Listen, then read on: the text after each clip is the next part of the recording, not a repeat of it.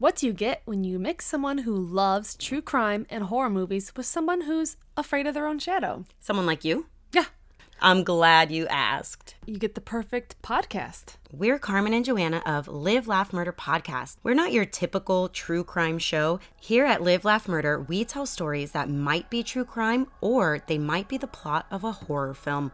Can you tell the difference? Don't worry though, because all is revealed by the end. We are true crime sometimes. So check us out. We release bi weekly on Saturdays. And remember to live, laugh, but never what, Joanna? Murder. Never murder. Thanks, guys. Thanks.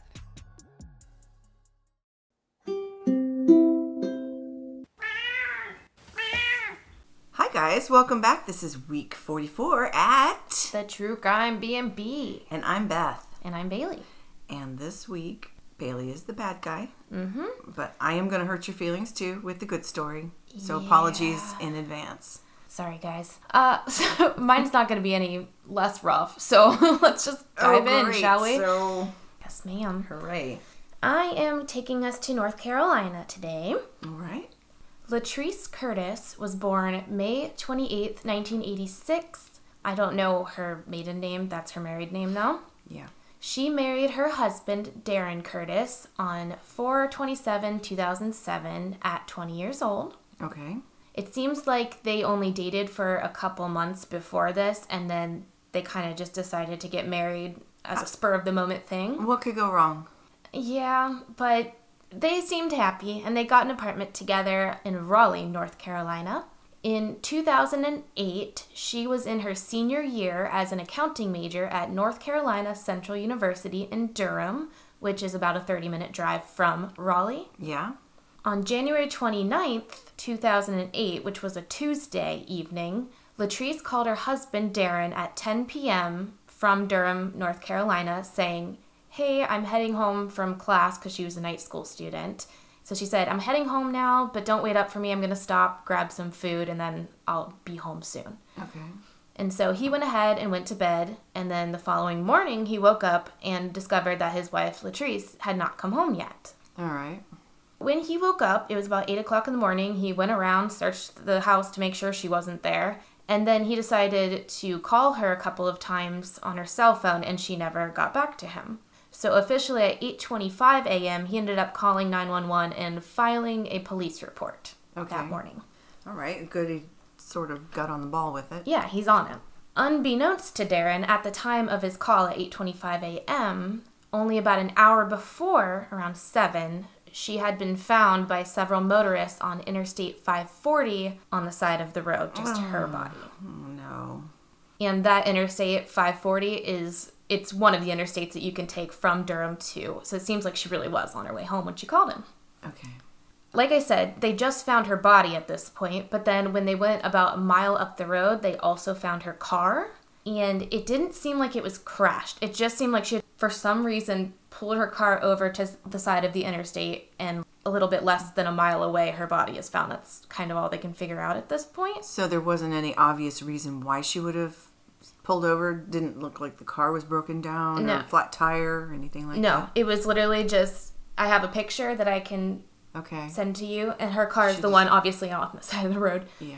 but they just found it looks like if she got a flat it wasn't mentioned in anything so we don't really know I wonder if she stopped to help somebody else. possibly once they did find the car less than a mile away they took a look inside of it and that's how they found her id and all that stuff so they were able to connect two and two and they also discovered it was very apparent they didn't really say why it was apparent other than there was a lot of blood inside of the car that that's where the attack had happened Oh boy.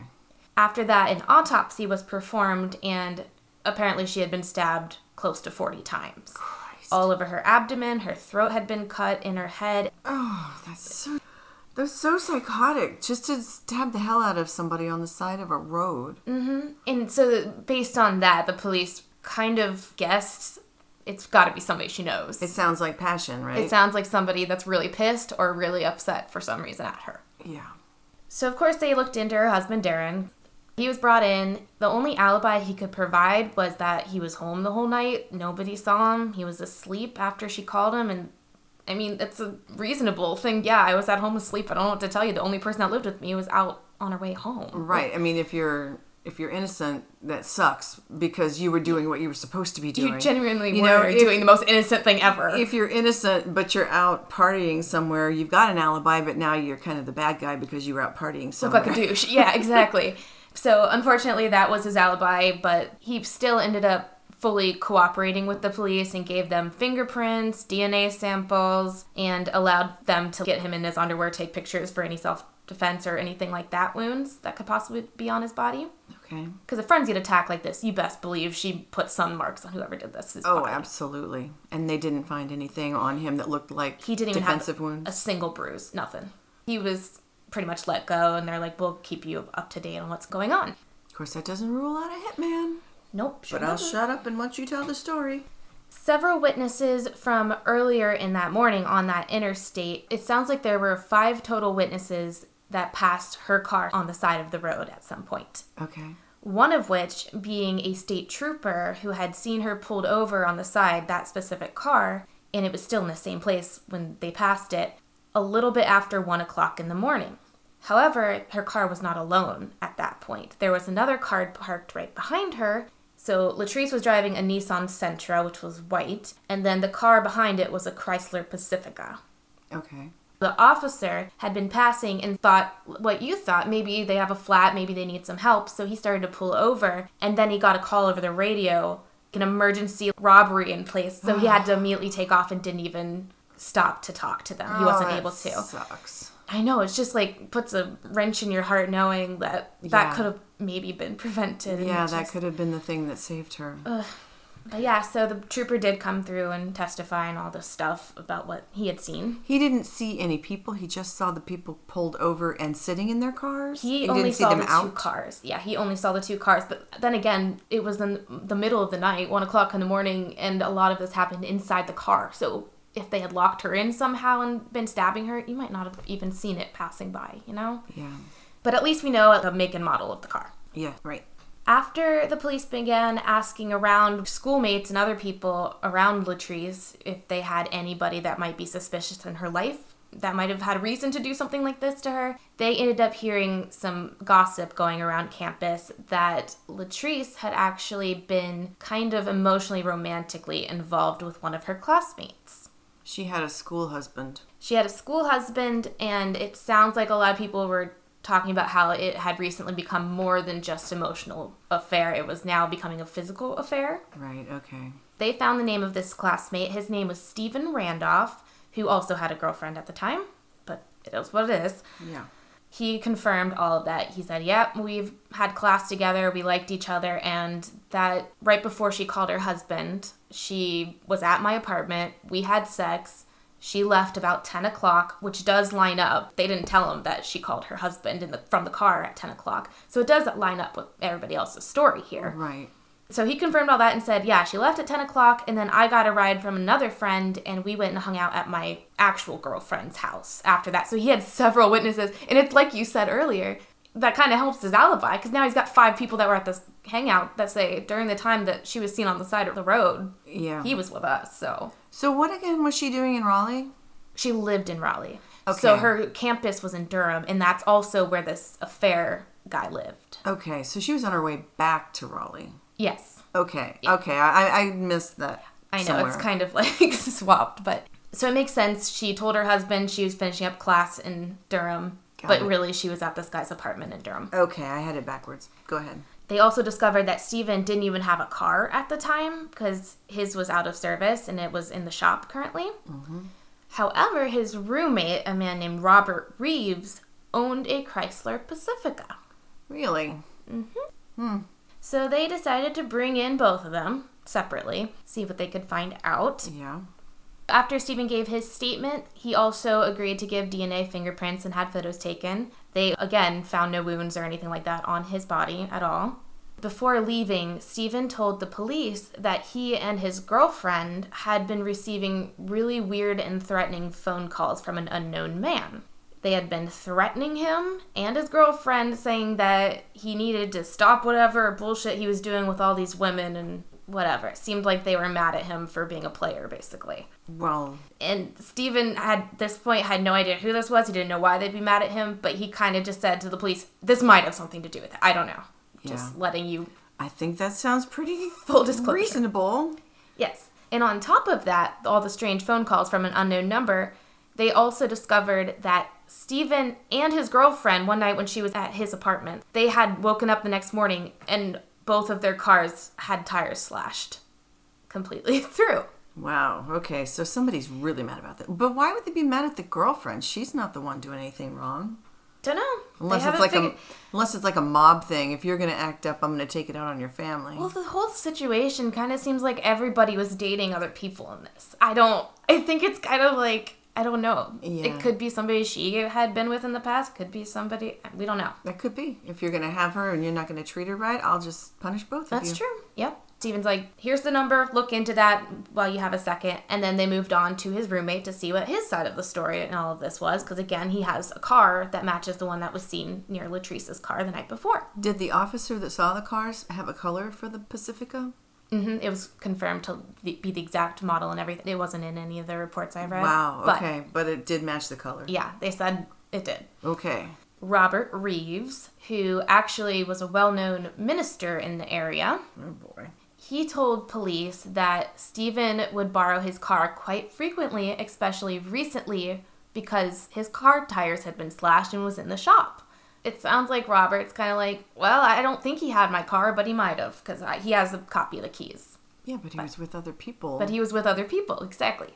Like I said, they're up speaking to these two men separately, so that he doesn't know what Stephen's telling him, Okay. and vice versa. Okay. Okay. Robert also told them that the night that Latrese had been murdered, he had been at a church event the whole evening and stayed the night at the church. However, this alibi was later proven to be false based on the testimony of all the other people at this church event who said, yeah, he never showed up to that. He was never there. Yeah, that seems fishy then. Mm hmm.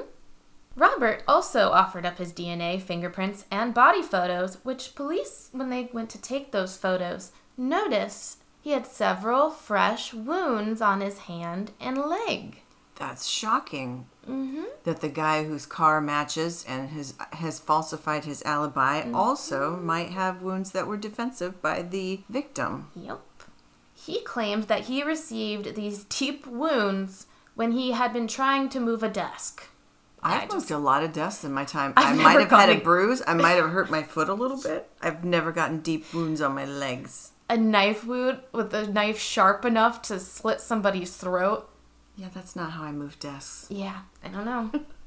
Although I'm no professional furniture mover, so, So- what do I know? I know, maybe he's just really accident prone. We don't know, I guess. But Well, we do know he's a liar. Mm-hmm. That's true. On top of that information, they were also able to collect some DNA from the steering wheel in Latrese's car, and they didn't really specify how this was determined, but they ran it through with Darren, her husband, and Stephen, her lover's DNA, and both of them were not matches at all to this. Okay. However, when they tried to run Roberts, they said it could not be determined to be a match, but they also could not rule him out. And I don't know if that's because the technology that they had this specific time in this station was like a secretor versus non secretor situation And or something like that. Isn't there a case where they, if they don't have a certain quantity, they can only run certain limited tests on it? I think Maybe that they yeah, didn't have enough. that's possible too. and I don't know if if what I'm saying is true or not, but I believe that I've heard that before. Yeah, that's totally possible. But all they know for sure is three people that they've talked to so far the two men that she's currently in a relationship with, and then the roommate of one of the guys. And for some reason, this roommate, who also has a car that matches the one seen with her, and also is lying about his alibi and has, you know, injuries all over him, is now a kind of match to this. And from my own perspective, Mm-hmm. I have seen so many of these people who are religious people who Mm-hmm. get judgy and think it's their job to punish the people that they think are sinners. Mm-hmm. And so I'm seeing that guy and I'm thinking, okay, he thought he was working in God's way or They play God. That's exactly it. Yeah, they decide so that's what I'm seeing out of him right now. Okay. The police also traced back the phone number that Stephen had given that had been harassing him and his girlfriend, and they traced it back to none other than Pastor Robert Reeves. So the roommate wouldn't have had his phone number, or did he have a different phone? He had a second cell phone. Okay. Which, when the police confronted him about this, he said, "Oh, that's my fun time phone." So he's judgy of other people, but he's got his own little proclivities, and he's all right with that. On top of that, since we're on that note, it was also soon discovered that Robert Reeves had previous arrests in South Carolina on sex charges while he was the pastor of another church. See what I mean? Mm-hmm. So finally, this guy was arrested February 2nd, 2008. After speaking to several more people about Reeves, it was also discovered he had been known to be creepy and a predator towards other young men in the church and otherwise.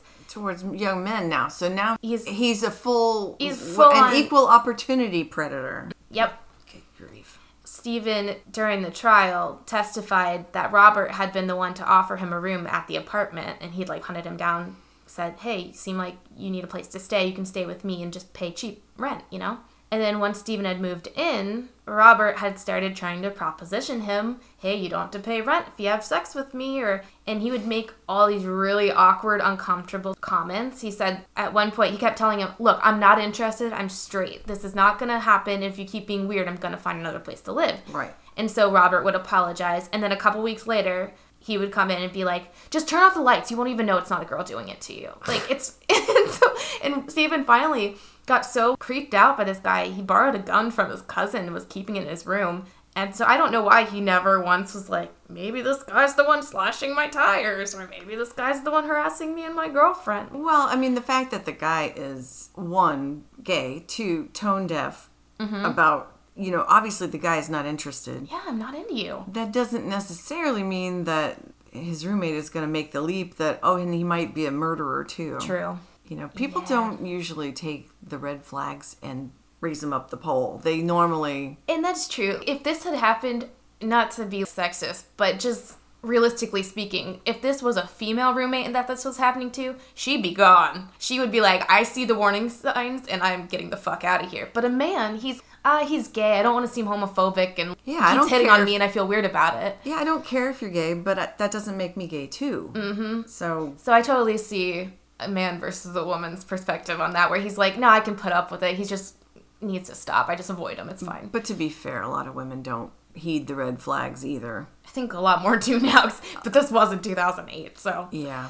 So after all of this, the prosecution, their best guess, because he, of course, Robert's denying it all, even though it's, he's been blatantly called out for lying about it all. But their best guess as to what happened was that apparently he had not been home that night, but when he'd gotten to the apartment, he saw her leaving after her date or whatever with Steven and realized that he had had another woman over. He wanted to be with Steven. He's mad and now he's like, now there's another woman in this too and my competition he essentially saw her as. Right. And so he decided to follow her onto the freeway and we don't really know why she pulled over if he faked being a cop or if he did something like that. Maybe he ran her off the road. We don't know why she stopped Right. on the side of the road. That's never been revealed. Well, if she recognized him and he Mm-hmm. pulls up next to her and he's like, pull over, pull over, pull over, if Mm-hmm. he's never been actively psychotic towards her before, Mm-hmm. why wouldn't she pull over? This is someone she knows. That's true. This is my quote unquote boyfriend's roommate. Mm-hmm. If he's telling me to pull over, there must be a good reason. yeah, maybe I forgot my phone there. You know, something weird like or that. maybe there's something wrong with my tire, or maybe he can see something I can't. Maybe my gas cap's open. maybe he saw somebody climb in my back seat before I could Yeah. close the door. You know. So she would not probably think too much about that. and that has been brought up that maybe she just recognized him and saw no threat and pulled Yeah. over with him. Right. Also, during the testimonies, they had one of Latrese's best female friends come forward, and she said around 2 o'clock that morning. So remember, the troopers saw the two cars on the side of the road a little bit after 1. Right. So at 2 o'clock in the morning, she received a phone call from Latrese's cell phone. And when she had answered, it sounded like she'd been butt dialed. But all she could hear, she kept saying, Latrese, Latrese, are you there? And all she could hear was howling wind and what sounded like cars passing by in the distance and then footsteps on gravel. Oh wow. There's a couple possibilities. If Latrese had accidentally butt dialed her, if maybe Robert had accidentally butt dialed her, or also if this was during the scuffle itself because her throat had been slit. If she had panicked and been like, I need to call somebody who's going to be awake and can get to me. She wouldn't be able to talk. Mm-hmm. So where was her phone found? They said it was 100 yards away from her body. So it sounds like he literally just threw it. Or she was running with it. That's possible because she was found like a little bit less than a mile away from her car. I bet she probably dialed it. Like Put it in her pocket or something and, And then the footsteps in the gravel were probably hers. The phone dropped. She's like, I can't stop and pick it up. I've got to keep running. Mm-hmm. Wow, this is awful. I can picture all of this in my head, and it's just awful. just the knowledge of like that poor thing. Yeah. Pastor Robert Reeves pled not guilty, but was finally convicted of first degree murder in October of 2009, and he received life without the possibility of parole. And this case has been kind of controversial ever since because a lot of the people in the Durham area who knew him as like a church pastor, they seem to think he was set up. And a lot of them are like, free Robert Reeves. And I'm oh, like, no. a lot of the quotes No. they gave were, he was such a God fearing man. I'm like, yeah, he should probably fear God if he just is out there fucking murdering people because he couldn't get his dick wet. Sorry. Well, the Just, the thing is that there are good people who flock towards religion because they see this as like a moral umbrella. It, mm-hmm. it gives them guidance on what they should do to be good people. And then there are people who are bad people who flock towards religion because they're like, other people are going to be good, but I can do what I want and they won't suspect me. Mm-hmm. So that's why I always look at it a little bit cross eyed because I don't ever assume that religion makes you a good person. it's kind of like, yeah, the same thing goes with police officers. Most people that are police officers do it because they want to help. They want people Yeah. to get home safe and stuff like that. Most people that are in a religion are good people. However, there are those few that come in here and get jump in there for the innocence shroud that it gives you. Absolutely. And that's unfortunately what it seems like Yeah. Robert Reeves did, and I think he's where he needs to be personally, but I think you're right. I think he is also where he should be because I think everything that you have told us makes him sound very, very guilty. okay. So, my upper story is I'm gonna laugh because you already told me that you need tissue. it is it is rough and this story involves danger and injury to an animal and it involves some really really gruesome injuries so i'm just to warn anybody who's not up to that today that you might want to skip forward to the bloopers Okay, I'm ready. okay now the people in the story there's not a lot of background information about them mm-hmm. But i can tell you a lot about the chimpanzee Oh, yeah you know already where i'm going uh, kinda maybe. but I've never heard the full story before, and so I thought because there's a lot of really intricate issues involved in this situation. Okay.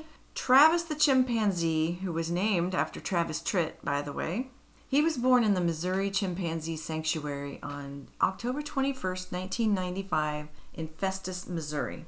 Sandra Herold and her husband Jerome Herold, who had property and land and horses in Connecticut, did what I think is an unspeakably cruel thing and took this three day old chimpanzee from his mother Susie on October 24th, purchasing him from the sanctuary for $50,000. So they obviously had some money and To thought go they could live just. in Connecticut? Yeah. Okay. The Herolds took Travis home to Stamford, Connecticut, and he accompanied them nearly everywhere they went. He went shopping with them. He sometimes went to work at the towing company they owned. He would pose for photos in the tow trucks with his seatbelt on. He would greet police officers on the scene of cars that they had called to have towed. Soon he was well known in the community and everybody knew Travis. They started placing him on television shows and commercials, making him something of a local celebrity. Mm-hmm. Travis was very bright, as chimpanzees are known to be, and having been raised with humans, he watched what was going on around him and he took directions well. He was able to do many things that a human child could do. He ate with the family, he fed himself, he dressed himself, he had his own chores to do. His chores included watering plants and feeding hay to the family's horses. He could open doors using a key. He used the remote control to watch TV. He used a water pick to brush his teeth. He logged into the family's computer to look at pictures. It's said that he knew what time to expect the ice cream truck to come around every day. He had even driven a car several times. Travis was treated like he was part of the family. I mean, it's nice and cool that he's smart enough to learn to do these things, but why? Why does he need to do those things?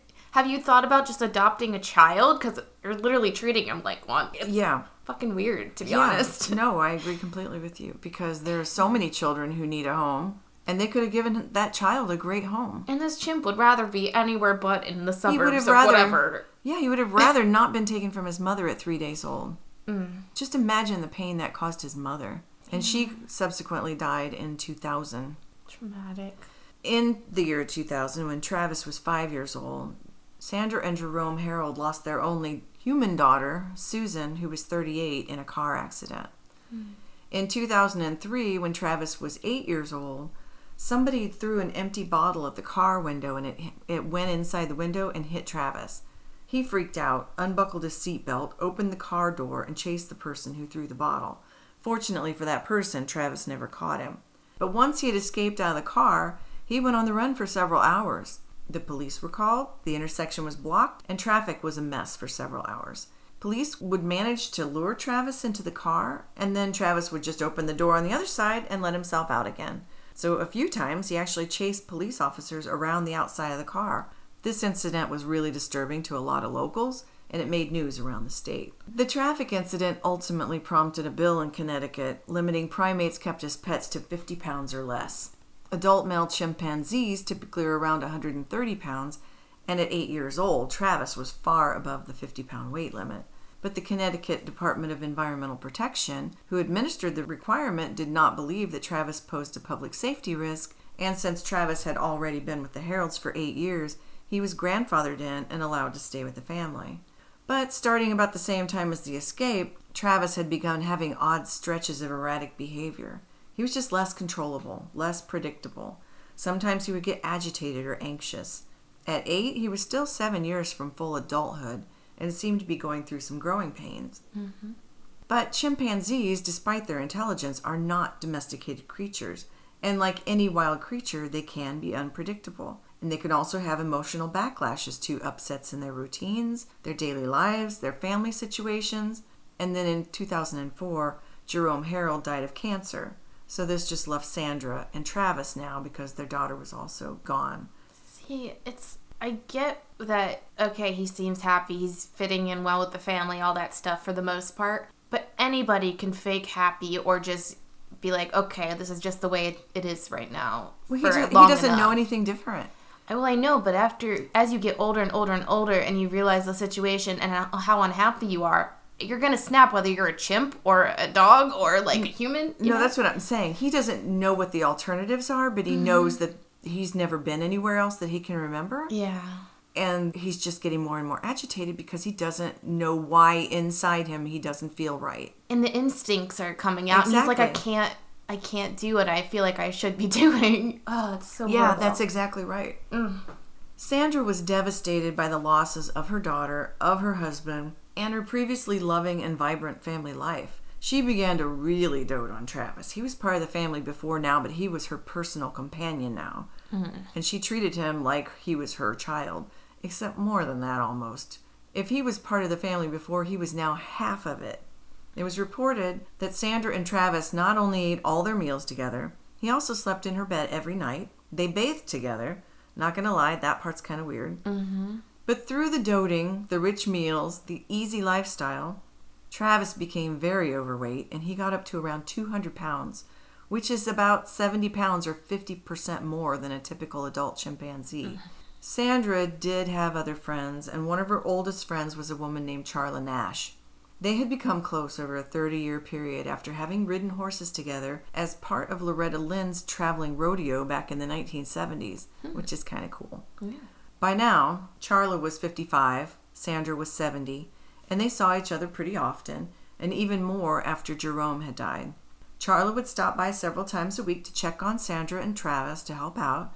In fact, Sandra and Charla were planning to open a business together in April 2009. But in addition to being friends with Sandra, she also worked for Sandra, and when Sandra needed her help, Charla was there. Having known Travis since he was a baby, Charla felt relatively comfortable around him, but she had always felt that having him in a home was not very safe. Mm-hmm. She respected the instincts and unpredictability of wild animals and had wondered to herself what would happen if he ever escaped and got out of control, which is mm-hmm. what we were just talking about. But nothing too bad had ever happened, so she just kept doing her job and seeing her friend. On February 16, 2009, Travis had been agitated, and to help him relax, Sandra gave him a Xanax and a cup of tea. But he continued acting up. He had stolen Sandra's keys and had run out of the house with them. Sandra had been trying to coax him back into the house, but he was worked up and he wouldn't have it. He just got more and more riled up. Sandra was getting frustrated and called Charla, asking her to come and help get Travis under control. Mm-hmm. Using a tactic that had worked before, Charla showed up. She came out. She grabbed Travis's favorite Tickle Me Elmo and held it out. And she squeezed it, squeaking it, trying to lure him back so she could get the car keys away from him. It's been theorized that a recent change that Charla had made to her hair might have made Travis unsure of who she was, or maybe he thought a stranger was taking his toy.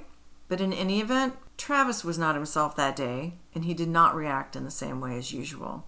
Travis attacked Charla. Screaming and screaming, he tore at her face and her hands, biting her mouth and nose, and for all purposes, mauling almost all of her face off. Parts of her fingers were strewn about on the ground. All the while, Travis just kept screaming. And he wasn't just attacking Charla, he was eating her. Sandra screamed at him to stop. She had never seen this kind of behavior, and when he didn't respond to her voice, she finally hit him in the head with a shovel. Even the shovel didn't stop the attack. She could see the horrific injuries to Charla, and she feared Travis was killing her. She finally resorted to stabbing Travis in the back with a kitchen knife. She said after stabbing him with the knife, he turned and looked at her with betrayal. Her later comment was, quote, For me to do something like that, put a knife in him, was like putting one in myself, end quote. She tried to pull him off of Charla, but he was 200 pounds and he was too strong, and she couldn't do it. Mm-hmm. Sandra called 911 and told them that she thought Travis might have killed her friend Charla. At first, the operator thought it might be a hoax call, but they could hear the screaming of Travis in the background, and when Sandra started screaming, He's eating her! Mm-hmm. They took the call seriously. An ambulance arrived, but they couldn't get to Charla to help her until the police had arrived to protect them from Travis, who was covered with Charla's blood. He ran off into the woods, and paramedics attended to Charla. He came back around to the police car, and Travis tried to get into the passenger side of the car but couldn't because the door was locked. Travis was still frenzied from the attack. He was injured, and the person he looked at as his mother had been the one to hurt him. So, from his point of view, the mental capacity of a human child, he was scared. Mm-hmm. He kept circling the police car, which was occupied by Officer Frank Chiafari, who had played with Travis as Travis was growing up. He knew him when he was a baby. Mm-hmm. Travis broke one of the outside mirrors off, and when he finally got around to the door that he could open, which was the driver's side door, Officer Chiafari was trapped. Travis bared his teeth, which had blood on them, and snarled, and to prevent being attacked, the officer had no choice but to fire four shots at Travis. He later stated, quote, When I first saw him, he was small and cute and friendly. He'd wave at you. Who would have ever thought when we were playing together we'd have this incident 15 years later, end quote. Travis, now gravely injured, dragged himself back inside the house. It's horrible because I'm like not just sad, I'm like pissed. You know? I know, I know. It was so preventable. Travis, now gravely injured, dragged himself back inside the house and retreated to the place he felt safe, his cage, and he died there. The emergency personnel finally reached Charla. After this horrific attack, Charla's life was changed forever. She had surgery after surgery. Some things were never going to be able to be repaired. But doctors did as much as they could to save her life and then to begin repairing the unbelievably gruesome injuries to her. And as a warning, if you don't think you're up to this description, maybe skip forward 30 to 35 seconds because this is horrifying. Mm-hmm. All the bones in Charla's face were broken.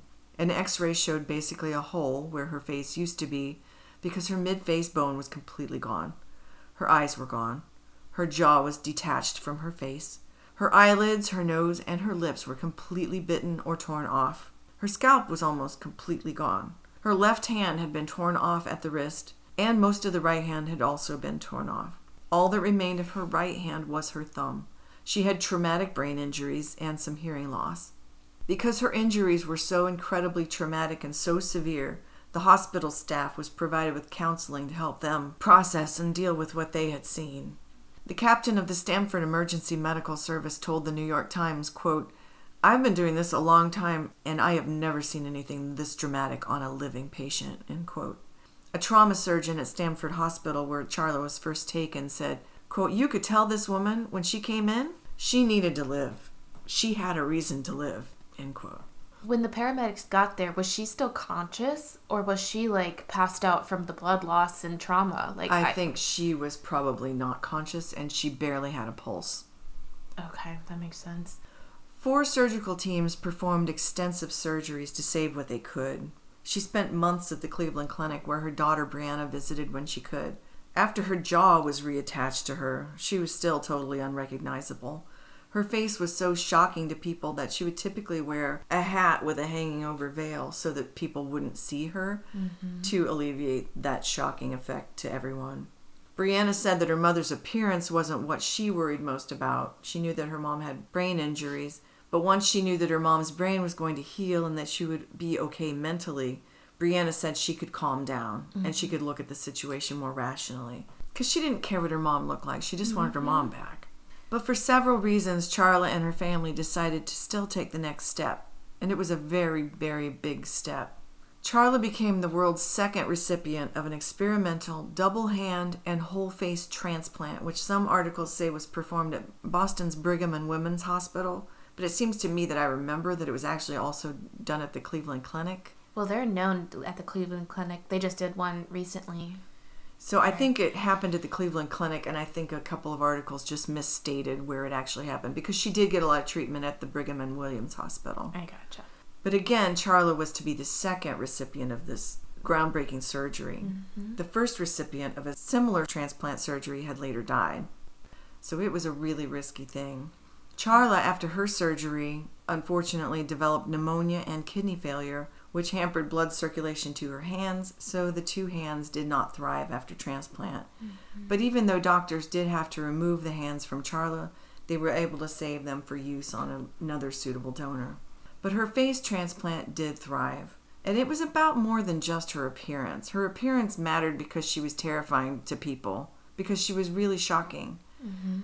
But after the face transplant, Charla was able to feed herself again, which was a boost to her independence and her mental health.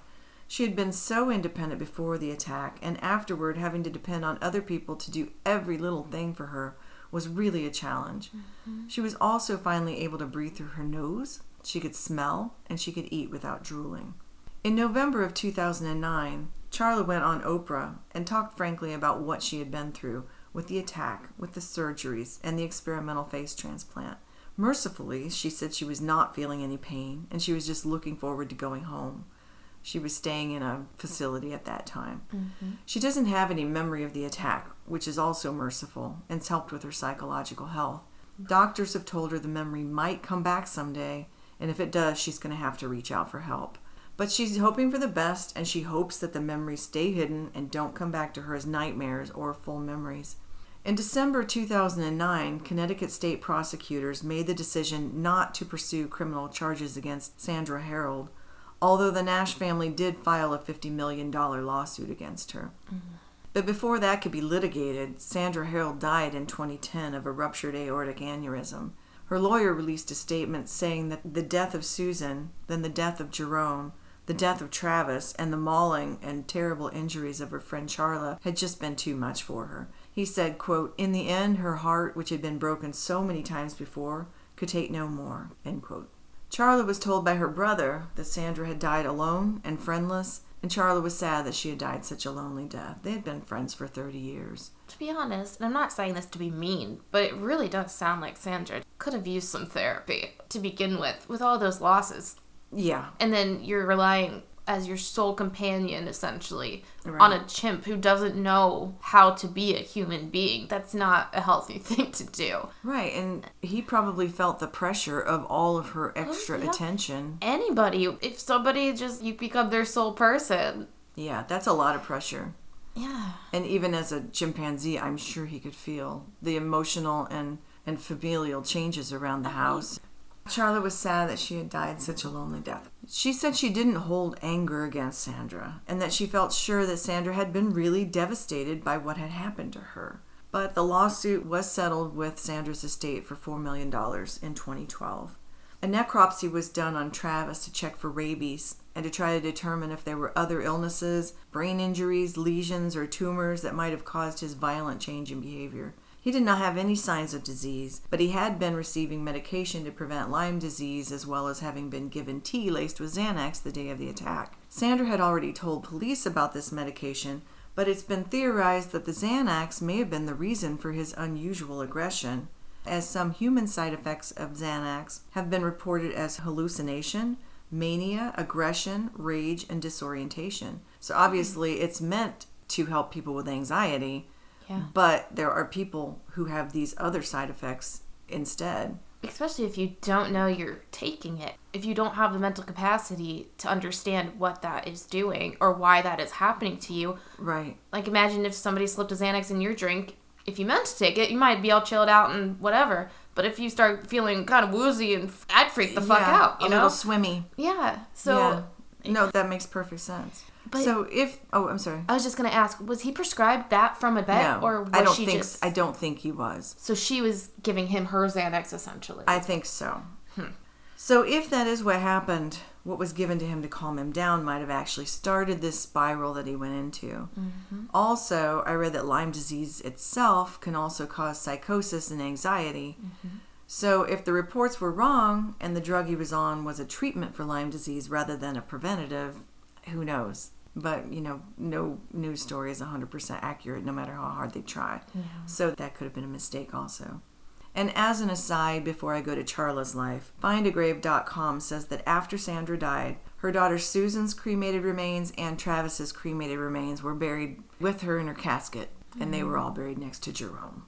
For several years, Charla was living in a facility that was helping her with occupational therapy and also just helping her with everything, all of her daily tasks. She bristled under the constant care and said how frustrating it was to be in a place where every little thing was done for her. She used to change her own truck tires for hell's sake. Mm-hmm. And it was really hard for her to sit and let other people take care of her every need.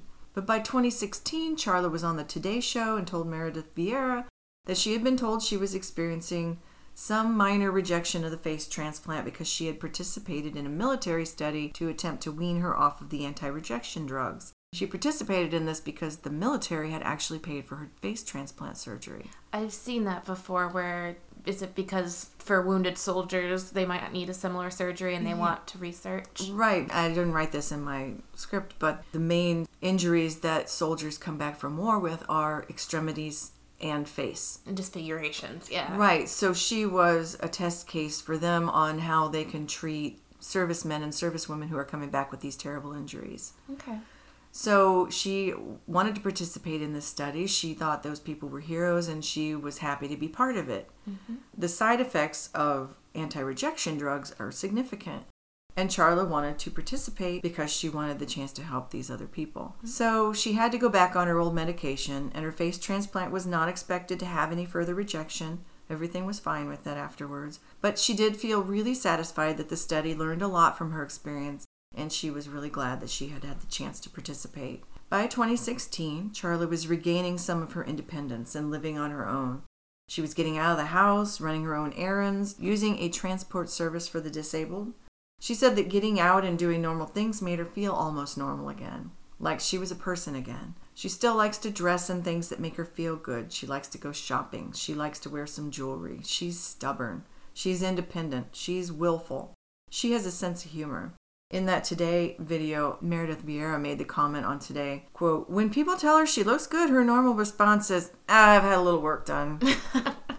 That's actually cute. It is cute. I mean, I saw a lot of video of her talking, and she is she's amazing. She's an amazing woman. She's strong. She wants to get back out and ride horses again. I don't know. I couldn't find any documentation on whether she's been able to do that or not, but I believe she will. If she finds the right horse, I think she can do it. Yeah. And she'll need some help holding on because she's only got the one thumb. Yeah. But she's an experienced horsewoman, you know. Or get like a harness type of situation, maybe. Mm-hmm. She spends a lot of time listening to audiobooks. She has aides who help her prepare her food, but she uses a prosthetic hand and she feeds herself.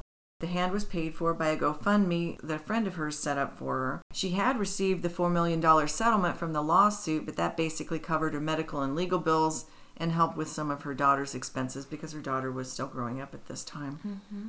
But even with her one natural thumb that remains, she has learned to text so she can communicate with people. She inspires people around her with her lack of self pity, with her humor and her strength.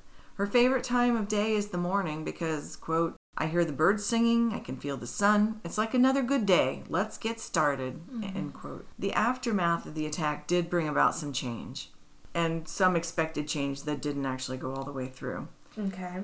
Later in 2009, the year of the attack on Charla, U.S. Representative Mark Kirk sponsored a bill in the House of Representatives that would have prohibited the keeping of apes, monkeys, and lemurs as household pets, but the bill did not pass in the U.S. Senate. Officer Chiafari, who had had no choice but to shoot Travis, faced terrible anxiety and depression and struggled to get therapy to deal with these after effects.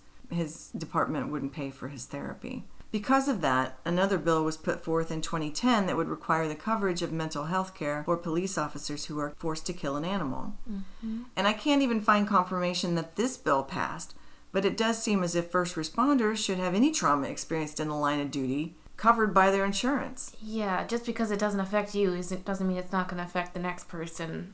What do you mean? Saying, "Oh, well, you shouldn't be traumatized by that." Okay, well, that's great that you wouldn't be, but if somebody comes to you and says, "Hey, this thing that happened to me, I'm traumatized by from on the job," then it is your responsibility as an employer to make sure. Well, if you're going to shoot a chimpanzee and you're not traumatized by that, I think that there's something wrong with you. yeah, you're the problem, not the guy that is traumatized. Yeah, because I mean they're practically human. Mm-hmm. They are 99% human. But uh, yeah, he knew this chimp. He knew this, like That's right. since a baby. So Yeah. As of March 2022, the latest update I could find was that Alabama, Idaho, Kansas, and Texas still allow the keeping of chimpanzees as pets, although I believe a permit is required. Mm-hmm. All of the other states have passed laws that prohibit the keeping of non human primates as pets. Also, from what I found, it appears to me that it is illegal to import non human primates into the U.S. as pets. Non human primates include monkeys, chimpanzees, orangutans, gorillas, gibbons, apes, baboons, marmosets, tamarins, lemurs, and lorises. Hmm. Chimpanzees share nearly 99% of their genetic makeup with humans, making them our closest genetic relative. They are not monkeys, and they are not hairy people, and they do not belong in human homes. Hmm. According to a blog published by the Humane Society of the United States, quote, treating chimpanzees or any other non-human primate as surrogate children does not change their wild and highly unpredictable nature. They are victims of the exotic pet trade who should never have been living in a human home. Primates suffer enormously when kept as pets or used for public contact activities. To be sold for these purposes, infants are removed from the nurturing care of their protective mothers shortly after birth, a practice that can lead to lifelong physical and psychological problems. Complex behavior and biological needs go unmet in home settings. Primates are also dangerous to their owners and to other people. Purchased as cute and manageable infants, all primate species inevitably become aggressive, unpredictable, and territorial as they mature. Keeping these wild animals in a human home doesn't change that. End mm-hmm. quote. Mm-hmm. So I have not brought you a person on person crime. But 14 years before Charla Nash was brutalized by Travis the chimpanzee, Travis the chimpanzee was basically a crime was committed against him, and he was stolen out of the arms of his mother and forced into an unsustainable life in the Herold home. Yeah, it might not have been like an intentional crime against another human, but it was selfish negligence. That's what it was. Absolutely. And They created a pressure cooker. Mm-hmm. I don't believe that the Herolds had bad hearts, but I think there was an arrogance there and there was a definite ignorance there that led these people and this chimpanzee to a really dangerous crossroads. And once they set that in motion, it was inevitable that somebody was going to get hurt. Mm-hmm. And with that, I will close with some wise words that Charla said about going through an experience like this. Quote, I would say that if anyone gets in this situation, don't think about the past and what has happened. Think about what you're going to be going forward and what you want to do next. Never give up, end quote. And she has never given up. Mm-hmm. She has inspired people for 13 years now, and she is tough, determined, independent, stubborn, and a lesser person would not have made it. She is mm-hmm. mind blowingly amazing what she has been through and what she has done. I didn't realize that she was only the second person in the United States to have the face transplant. Better yet, the first person to survive it. You know, Yeah, it, that's crazy. I don't know if the first person was in the United States. Or if yeah, it almost seems like it was a woman in England, but I might be misremembering that. That was a really hard story, and I'm sorry to put you through that trauma with Travis, but mm. it wasn't at fault. That's the end of what I have for today, and this is a long episode. That's a that was a long story for me. We haven't had a single scream today. No, we haven't. Maybe we better do a quick goodbye just in case. Where can people find us? As usual, you can find us on Twitter, Instagram, and Facebook at True Crime B&B. Our emails are open to you at truecrimebnbpod at gmail.com. And until next week for week 45, we're gonna sign off. All right, sounds good. Thank you for being here, everyone. We're happy to have our crime family back, and we will see you again next week. See ya, bye. Bye.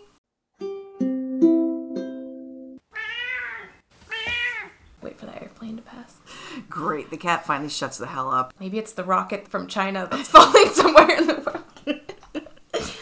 Came all the way from China just to smash it. I did us. say it was going over Atlanta, so how do I tap out? You don't. You sit there and you just take it. It's preparing me for my eyes to be watery and You're like, if I just dehydrate myself, I won't have Yeah, any I'm tears. trying to keep my eyes from getting slobbery. I'm sorry, there's gonna be a lot of blank could be a lot of blank stuff to cut out of here. What happened? Why are you opening H and R Block? We're not gonna do that right now. He's just in the mood for some taxes. I can't get to close. Fuck off. I don't know what the hell's going on here. All right, I just start that whole paragraph over because H and R Block interrupted me. They're like, "Hey, are you ready to buy your new tax software yet?" well, sponsorship deal in the works. I would be like, Bob, get out of my shower, please. Like, well, I think it. Well, Yeah, me too.